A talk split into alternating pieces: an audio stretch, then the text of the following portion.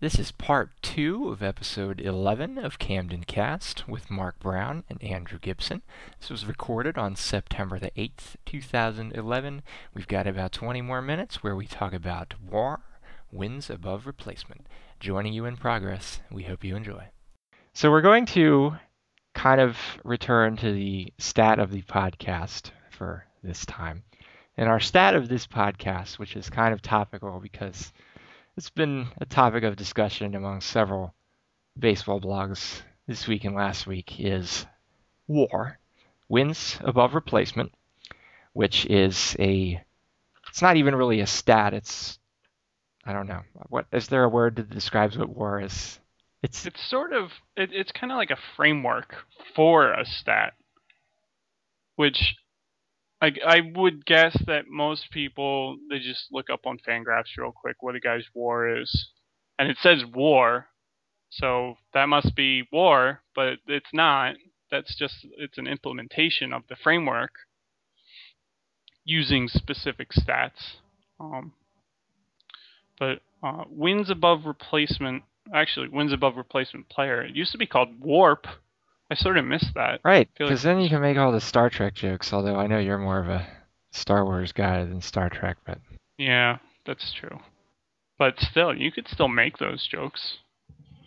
Um, but it is it, it's actually very simple, and I think it gets over overplayed. Sort of like you're walking into your first calculus class and you expect it to be overwhelming and it's the first class and it's obviously not that overwhelming.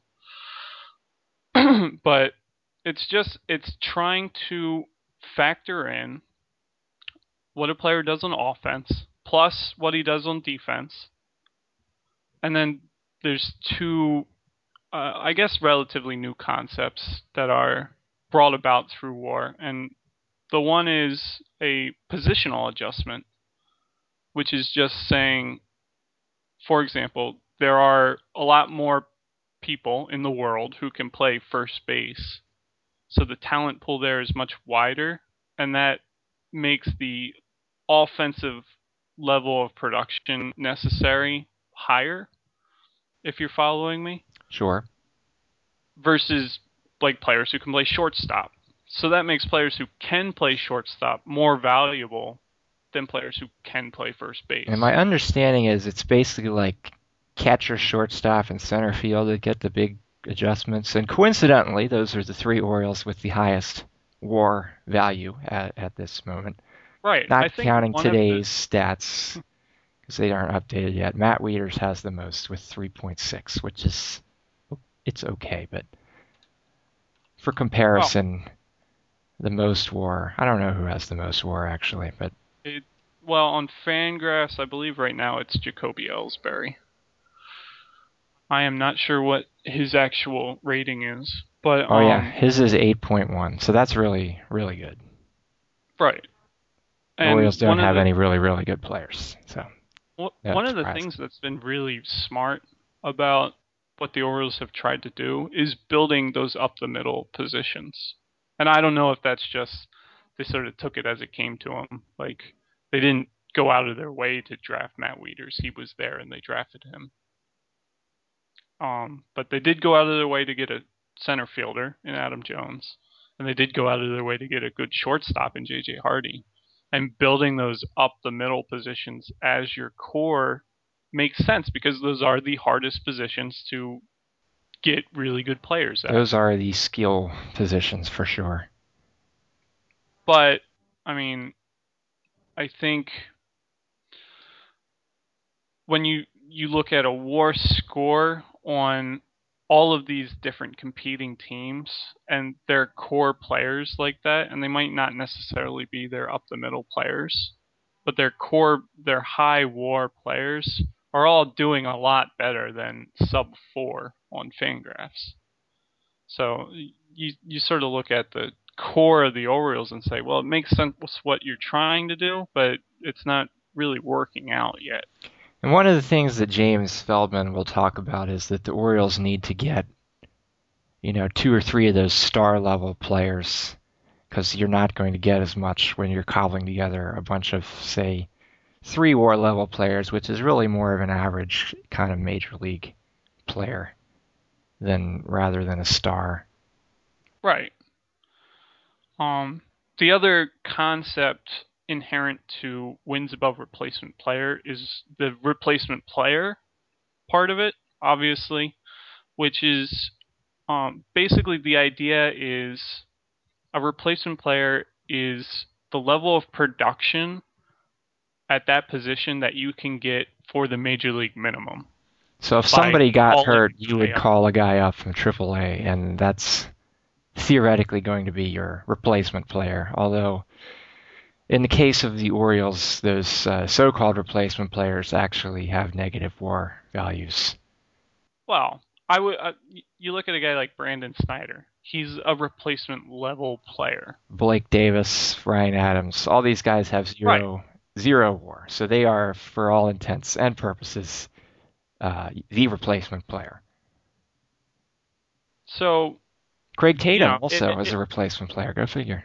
He's zero. well, you know, backup catcher, you don't expect to get a lot of excess value out of those guys.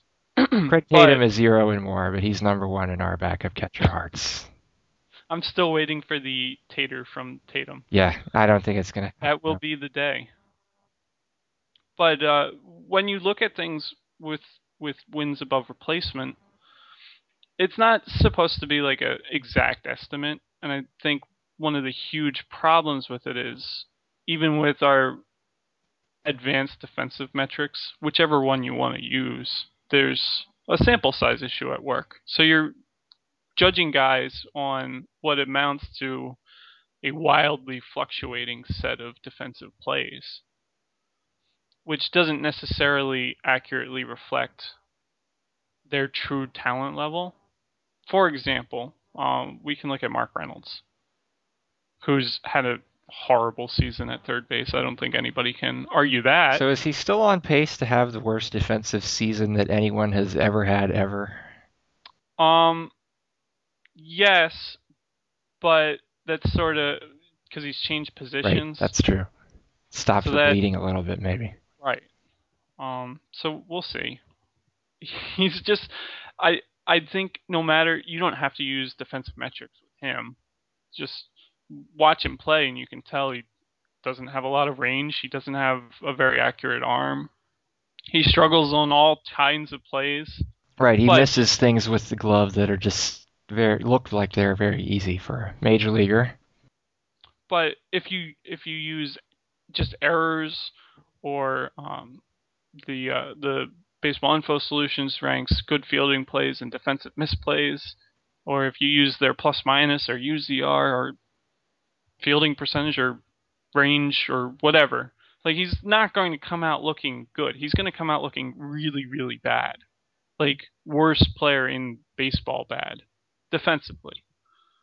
But I don't think that necessarily means he is the worst defensive player in baseball.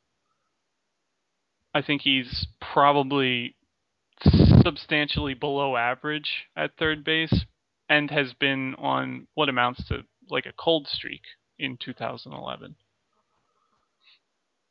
So that will lower his total war rating because his defense numbers look horrible.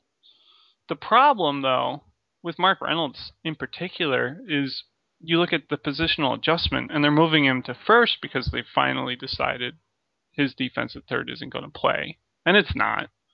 But the the because of the positional adjustment, because the offensive bar at first base is so much higher, it sort of cancels out whatever value you're gaining by helping his defense out.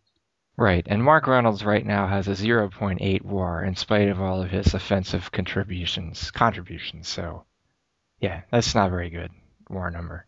I mean, we sort of have to play the hand that we're dealt, and you can't keep him at third base. Uh, certainly, you you you just can't. But um, I mean, here I wrote down the in 2011 in all of Major League Baseball at third base the average OPS is 700 at third base, and at first base it's almost 800. So that's what I'm talking about. Mark Reynolds has an 800 OPS right now. He has he, he actually has a um like an 815, I think. So he goes from being a much better than average uh, bat third baseman to, you know, An shrug average- your shoulders. Okay, he's just like everybody else, first baseman. Right.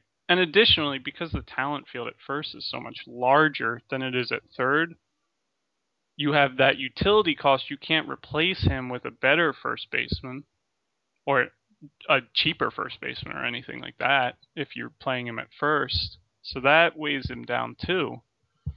Um, so, you know, he is a really good hitter. I think he's got the highest OPS on the Orioles. But, uh, He has the most home runs that an Oriole has hit since. Aubrey Huff in 2008, 32. and that's that he's a great hitter. Well, he's a good hitter. But he's not a good player. And I think that's where we start talking about the framework of wins above replacement is trying to measure these guys totally. Add in their their base running, add in their defense, add in what position they play. And try to get a sum of how good of a baseball player is he versus uh, just how good of a hitter is he. And I think if you look at like the historical MVP voting, baseball has been largely run by who is the best hitter. You know, defensive analysis of players just maybe it's just in the media and maybe it was not in the teams as much until we started recently to realize that defensive players have huge amounts of value that it's just not obvious because it's not in their batting line. But traditionally, there's there's a lot of first basemen and corner outfielders who have hit really really well, who have garnered a lot of attention, even though they necessarily aren't the best players on the field. Right, they just put up the gaudy stats that aren't hugely above their peers, but they look like they are for whatever reason. And and the other important thing with that is they get paid the most money. Like look at Mark Teixeira who's making 20 plus million dollars a year to be a good first baseman. Uh, I would say a, an above average first baseman, but he's certainly not one of the best players in baseball. Not in whatever elite company he is payroll wise. Right. And with Mark Reynolds, we have the same problem in Baltimore because next year he's going to be the third highest paid player on the team, playing a, maybe a below average first base, or just being a below average player because he's batting an average first base, and his defense isn't going to suddenly become great just because he moved to first.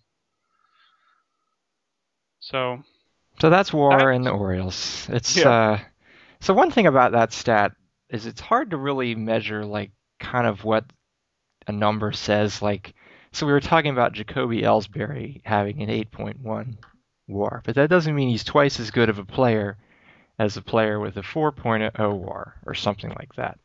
It's just, Right. you know, it may be I mean, it's kind of a crude comparison, but it might be like the earthquake, the Saffir-Simpson scale. Every one is like more of an exponential jump than rather than a linear one. But even that's not quite the case. But it takes a different skill set to get up to like a four war, and then you have to have another jump in skill set to get to like a six, and then eight is really awesome. But the Orioles don't have any eight guys. Well, obviously, the point is to turn this into a straight scale and put it on the level of actual wins. You know, Like, say yeah, okay. Or give it a one to a hundred since humans just love one to hundred scales. right, sure. Um, there was an article written on a Yankee blog actually called "It's About the Money, Stupid," making basically that exact point this past week, saying we can't use this stat and say, well, Matt Wieters is three times the player Robert Andino is. Like we can't make that with any accuracy, even though that is what WAR says. So, like there was that, and then there was like a counter argument that nobody is trying to use it that way. except for perhaps people who don't know what they're doing with the stat. Um, so it's it's a starting point of conversation, basically. I think you get up to a certain level with these guys, and you say like, for example, Matt Wieters 3.6, JJ Hardy 3.4. That's the same. Then you can argue all day over which one is better, based on their hitting and their defense and whatever else.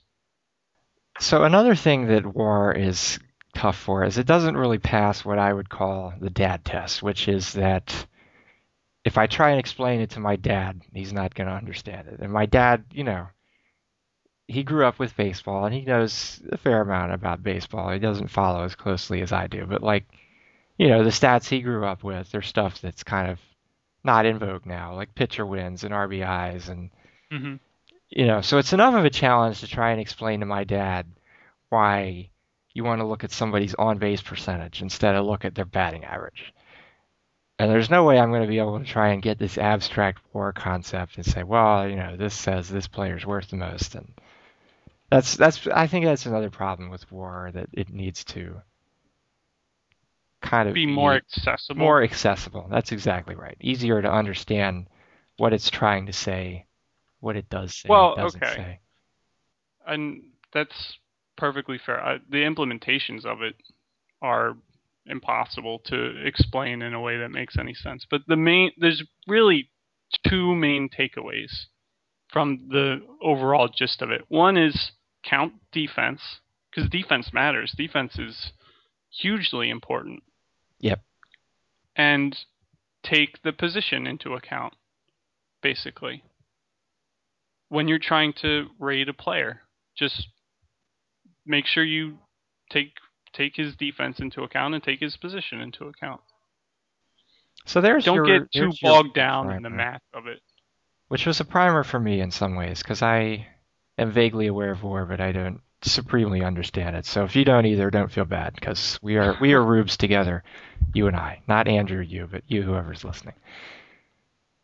So, oh wow, I guess it's time for us to wrap things up, Andrew. What are your final thoughts on the Orioles at this point in time, September Well- eighth, two thousand eleven? It was exciting to see them win today, or Thursday, yesterday, as the time may be, with the exciting extra innings walk off win in their one game series with the Yankees. And thank goodness we never have to see them again. But uh, Till 2012, I'll- anyway. yeah, ultimately, uh, all that's it's hard to get too excited about it for me. So what I am excited about is the Frederick Keys in the playoffs for the second straight year in the Carolina League, and they won Game One. They were rained out tonight, so they're still sitting on a one-game advantage. What are they? Best of five in the single A, best of three. It is best of five, and it's two rounds. Okay. And the last time the Keys won the championship, it's called the Mills Cup in the Carolina League. Uh, Corey Spoon actually was on the mound. He threw the game of his life in the championship deciding game. And the Orioles actually have like prospects on Frederick, which is Yeah. uh, kind of a shocking concept. Jonathan Well- Schoop is on Frederick, I believe, and Manny Machado, Machado. made his way up to Frederick, and whoever else, I don't even know. Well, there's a couple of organizational pitchers that are kind of leading the way.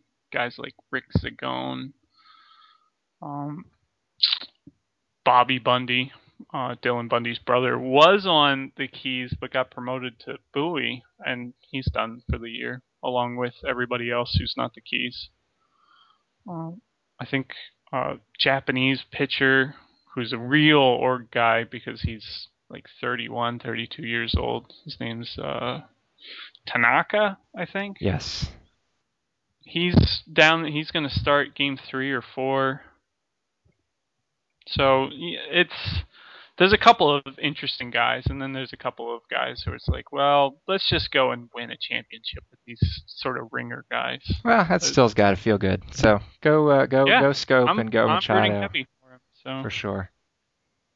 So, gee, I guess now I need to have a final thought. I don't know. My final thought is I would like to see Zach Britton close out the year strong. Give us something to feel good about going into the uh, end of the off season with a player who's going to be a f- part of this club in the future. So He's good. He's had a good season. yeah, so it would be good to see him continue that rather than totally fall finish apart strong. at the end. That that's my final thought. Zach Britton, finish strong for sure. Well, Mark. Well, Andrew, it's been fun It's been as fun. always. Oh. We're starting to read each other's minds here, I guess. Yep. But that's all we have for you this time. Perhaps we'll even make good of our promise to do a week podcast every week now instead of we say that we're Yeah, going to do that and we don't. I- I like the we'll say and then we'll see. We'll say, but we'll see. That's exactly right. So that is all for us for this time. Whenever next time is, Stay dry. stay dry for sure. So for Andrew Gibson, I am Mark Brown. We are bringing you Camden Cast. This is Birdland, and we're out.